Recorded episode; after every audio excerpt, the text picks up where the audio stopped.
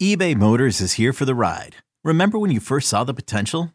And then through some elbow grease, fresh installs, and a whole lot of love, you transformed 100,000 miles and a body full of rust into a drive that's all your own. Look to your left, look to your right. It's official. No one's got a ride like this. There's nothing else that sounds like, feels like, or looks like the set of wheels in your garage. With over 122 million parts, you can make sure your number one ride or die stays running smoothly. So there's no limit to how far you can take it. Brake kits, turbochargers, engines, exhaust kits, roof racks, LED headlights, bumpers, whatever your baby needs, eBay Motors has it. And with eBay Guaranteed Fit, it's guaranteed to fit your ride the first time, every time, or your money back. Plus, at these prices, well, you're burning rubber, not cash. Keep your ride or die alive at ebaymotors.com. Eligible items only. Exclusions apply.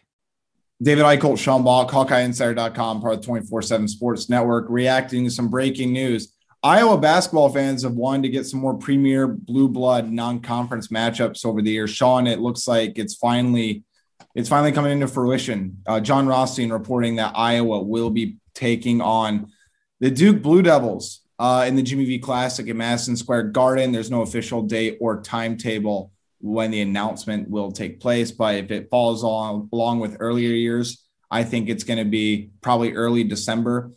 But Sean, this is this is some major, major news and some major chance for uh number one. I think about Kris Murray to really showcase what he can do against premier top talent because he wants to make the jump to the next level next year. And I think this will give Iowa some just again a, a, big chance to make some national noise on, on a national level because Duke is. Uh, we'll get into this in a second, Sean, but Duke is no joke hanging in next year. That recruiting class is insane. And remember, Coach K is gone. It's Jon Scheyer's show now, so there's gonna be a lot of differences with this Duke Blue Devil team and with this Iowa team. But you know, I, I think if you're an Iowa fan, you have to appreciate Iowa really trying to get in some of these premier matchups to make some noise on national stage.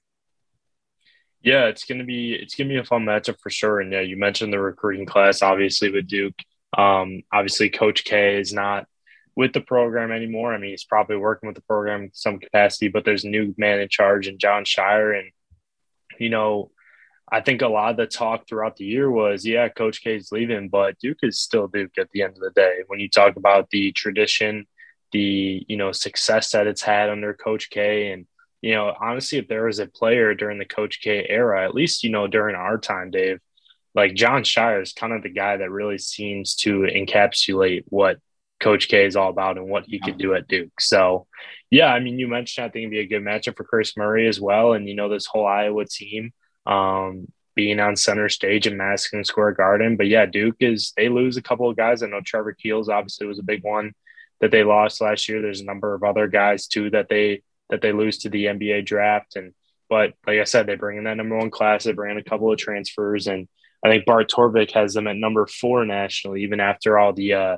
NBA draft decisions. Um, and they're they're four. So on Torvik, their three leading project or their three projected leading scores are all true freshmen. Kyle Filipowski, Dereck Lively, and then Dariq Whitehead. So, you know, this is going to be a really freshman oriented team. And I'm interested to see, you know, how much you know growing pains they go through during the year because this could be one of those Duke teams that you know really struggles at the beginning of the year, but then really turns it on as of late once they get things going. No, I think that's the excellent point. According to 24 7 Sports, I mean, Sean, they got four five star recruits, three of the top four players, as you mentioned, Dereck Lively, who is number one, Dariq Whitehead, number two, Kyle Filipowski, number four. And remember, Kyle Filipowski did take an official visit to the University of Iowa, arguably Iowa's top target on the board at one point. But then you look at, you know, Mark Mitchell Jaden Schutt. I mean, they got guys on guys. Like you said, I think the freshman chemistry could be an issue, but I think that's also Iowa's perfect opportunity to get a huge resume boosting victory or at least playing competitively to say, hey, you know what? We may have lost Keegan Murray, might not have Jordan Bohannon, but Iowa still got some dudes that can make some noise. And as you and I kind of touched on with this Iowa team, yeah, people expect Kris Murray to take a big step forward after listening to him talk on Thursday. He expects that out of himself. And it really intrigued me, Sean. He really just the way he came across, he wants that pressure. He wants to be able to take on the opportunity. And that was something that I think really stood out to me. But there's more proven help going in next year. I mean, you feel better about guys like Patrick McCaffery, what he can bring to the table. I think Filip Rebraca is going to have a much better season next year. I'm not projecting him to be, you know, a 13 7 guy, but I think he's going to be a bit more consistent, bring that toughness. And I think the big key for Iowa is, is it, it can Tony Perkins continue to shoot the three ball well like he did last year?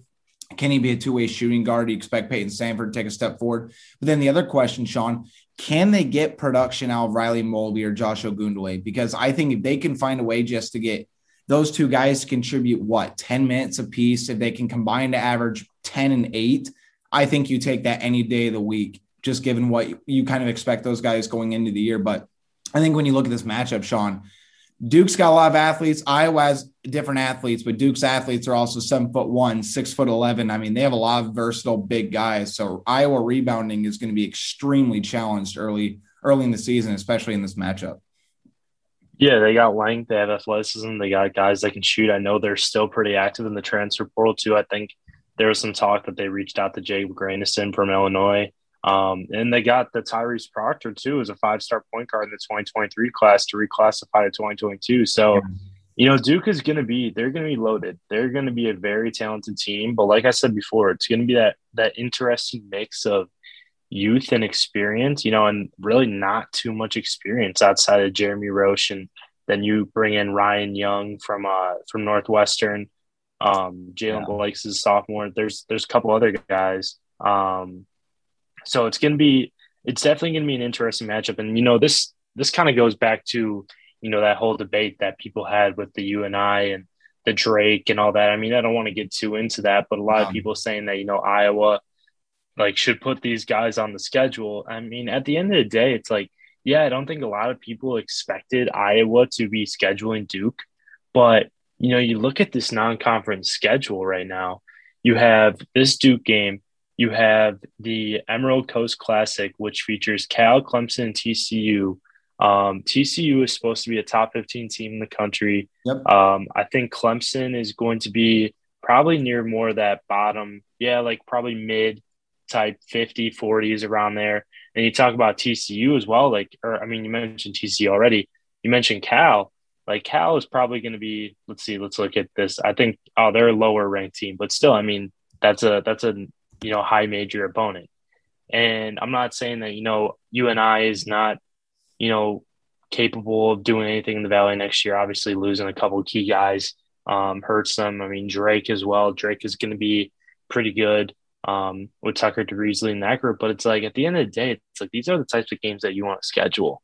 And I know Iowa gets a hard time because, like I mentioned before, with those not scheduling the in state teams or no longer doing those types of games. But you know, you got to have, you know, games that you play against low major, mid major opponents to, you know, not only like just get chemistry and get things like sorted out, but you know, it just makes sense to have those types of games because what if, you know, if you schedule, it's not high school basketball. Like, you know, yeah. you schedule, for example, like Jaden Schutt's team last year, Duke Guard, they were a 1A team. They played a gauntlet of a regular season schedule and that set them up perfectly well for you know this the high school state playoffs. You know, Iowa doesn't have the luxury of that. They're in the Big Ten. You know, you got to win games in the Big Ten conference, and you know, playing in the Big Ten conference from a year from a you know from December. You know, I know you play two games in December to early March. Like that's a grind, especially with the twenty game schedule. So, you know, I, I think it's important to get you know one of these two or three you know potentially big um, resume boosting games and non-conference play, and then you add in the Gavitt games as well, depending on who they get. Um, and that's a really good non-conference schedule, despite some yes. having some of these lower lower tier opponents. People don't realize, and you know I've harped on this before, the importance of scheduling cupcake, quote unquote, cupcake games, especially for younger teams, especially for teams just trying to get you know the chemistry together and everything like that. Look, again, I get it but I've always said this about the Big Ten. The Big Ten is the toughest conference in America. I don't care they haven't produced national champion in what 20 plus years. I don't care about that. You look at just the game by game grind, the physicality, the way the game's called. Like there's a reason why in this. I know it sounds like an excuse. There's a reason why they don't show out in the NCAA tournament. Look, they're so wiped. I mean, I'm not saying that other conferences aren't good or anything like that, but I mean, the Big Ten frequently seems like they are the most beat up conference going into March every single year. Um, but no, I think this is an excellent opportunity for Fran McCaffery and company. I think that this is type of matchup that this is what you pitch to recruits too, right, Sean? Let's say even from a recruiting standpoint, yeah, we'll go play. We play Gonzaga a couple years ago, right? They played they played Syracuse, they played Virginia last year. They're playing Duke in Madison Square Garden, and obviously they play in the Big Ten. If Iowa goes in there and somehow and beats Duke somehow, you absolutely throw that in your recruiting pitch to other guys that you want. Say, hey, look, we can go on national TV, we can go compete with the best of them, we can go beat them. And I think that's a very attractive selling point. And when you're a high school recruit, I mean, Sean, I mean, you, you couldn't tell me high school recruits that wouldn't dream of going to Madison Square Garden and playing up against the Duke Blue Devils. I mean, that's just these are the premier matchups you want. I think for Iowa fans, this should, I think, provide Fran McCaffery a little bit of a little bit of a looser string. This is something that's just uh, so good for the university. I think it's good for the basketball program. And again, it's going to be a huge opportunity for Kris Murray and company to uh, make an impact. Okay, picture this. It's Friday afternoon when a thought hits you. I can spend another weekend doing the same old whatever, or I can hop into my all new Hyundai Santa Fe and hit the road. With available H track, all wheel drive, and three row seating, my whole family can head deep into the wild. Conquer the weekend in the all new Hyundai Santa Fe. Visit HyundaiUSA.com or call 562 for more details. Hyundai, there's joy in every journey. Yeah, and I know that that UConn team. I think it was the 2018 team that Iowa played in the Garden. I can't exactly remember how that UConn team finished that year. I think they were oh yeah, they weren't very good, but but like that's a big game in the Garden. Like that's a lot that's a lot to talk about. Like that's those are the types of games that you want to come to a Big Ten program and play. You want to play those on those big stages. And I know you talk about the NCAA tournament you can only pitch that so much, but yeah. you know, it comes down to playing those non-conference games too. And yeah, I mean, I was trying to build that more of a national brand with not only, you know, being a successful program, but being able to get guys in the East Coast and having a guy like Courtney Eldridge as an assistant coach with those East Coast ties. He even mentioned it. You know, he got Dasonte Bowen. He had Josh Ogundele. I know that was more before Courtney's time as one of the recruiting guys. But, you know, landing a guy like Dasonte Bowen, you know, landing a guy like Joseph Estrella, who, you know, JP Estrella, who I was being on games for an official visit, four star guy, top 70 recruit, um, who's from originally from Maine, but is going to Brewster Academy for his senior year. You know, those are the types of guys that you can attract with games like these. And I'm not saying it's the end all be all, but it's definitely something that you can use as a tool in being like, hey, like, you know, we play on these national level these national level stages. Like obviously we don't know what the results can be. I I, I think we'll want to dive into the matchup more as we get closer to it. Yeah. But it's still like just seeing the effort and putting into those games. It's like, you know, I just saw a tweet. It's like the brand that Fran McCaffery has built for Iowa.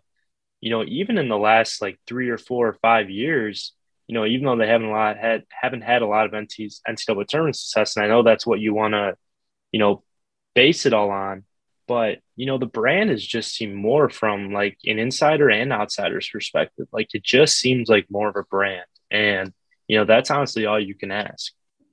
I think that's, that's an excellent point sean. I mean the thing is you can criticize fran you can criticize iowa for not making a sweet 16 because that's what fans want that's been what they've wanting. But you talk about producing stars at the highest level you got Luka Garza who i, I consider a two-time national player of the year by some outlets he was keegan murray top two, three national player of the year caliber player. I mean, that's what's getting Iowa headlines right now. Keegan Murray's going to go top five, top six in the NBA draft.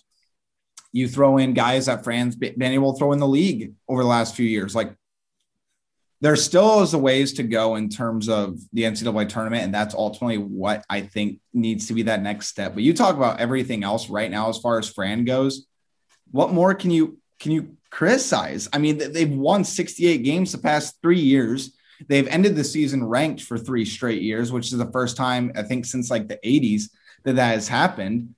Uh, and they're producing stars, they're producing players that get to the next level, and they just won a Big Ten tournament title last year. I mean, Fran McCaffery's done a really, really nice job. And I know there's been some criticism about his ability in the transfer portal. I think some of those are valid. I think some of which is a little bit too much. I think some people criticize his recruiting, but I think I don't know how much more you can really criticize about Fran's recruiting. I know there's that 2014, 2015 class that was considered a miss. I don't disagree.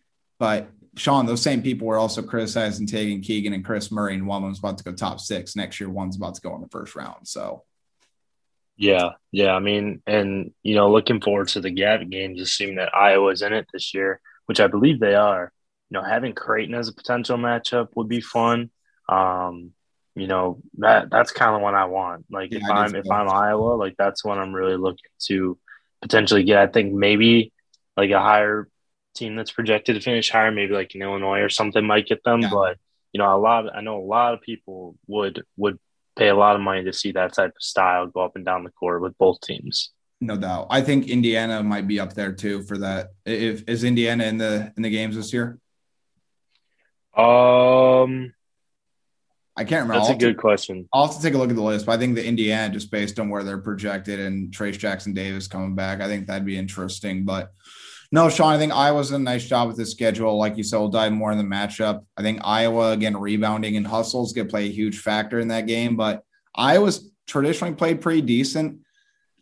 Madison Square Garden, again, I think they won it three or four years ago in, in a, another tournament. Like you said, I think Connor McCaffery had a one of his big breakout games. I think he had 18 or 20 points, something like that. Played re- really, really well. So we'll, we'll dive plenty more into this. But again, some breaking news out of the Iowa basketball world. I think it's a really good thing. I think it provides a really kind of a, a little bit more of a, a, a, juice for basketball in the summer, Sean. This time of year where it gets really slow a little bit. Summer workouts haven't started yet, but when you combine Kris Murray coming back with Iowa playing Duke next season, I think there's plenty to be excited about in football and basketball next year. I think without a doubt.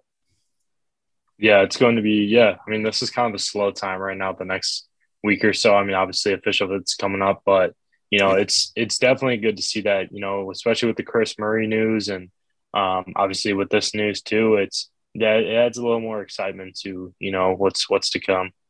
For sure. So be sure to follow us on Twitter at David Eichel, as Buck247, at Hawkeyes on 247. Consider getting a subscription to Hawkeye Insider for a dollar. First month, 30% off an annual subscription for the latest, greatest, most in depth Iowa football, basketball, recruiting, and everything else news. Until then, talk to you soon. New CBS Sunday. You collect rewards, right? This is how I make my living. When something is lost, everyone's looking for something. He finds it. You strong swimmer? So so. So so. So so's okay. Justin Hartley stars. How you survive, you make quick, smart decisions, and you never let panic take the wheel. Sounds cool. It is cool, actually. Very cool. Tracker. New Sunday on CBS and streaming on Paramount Plus.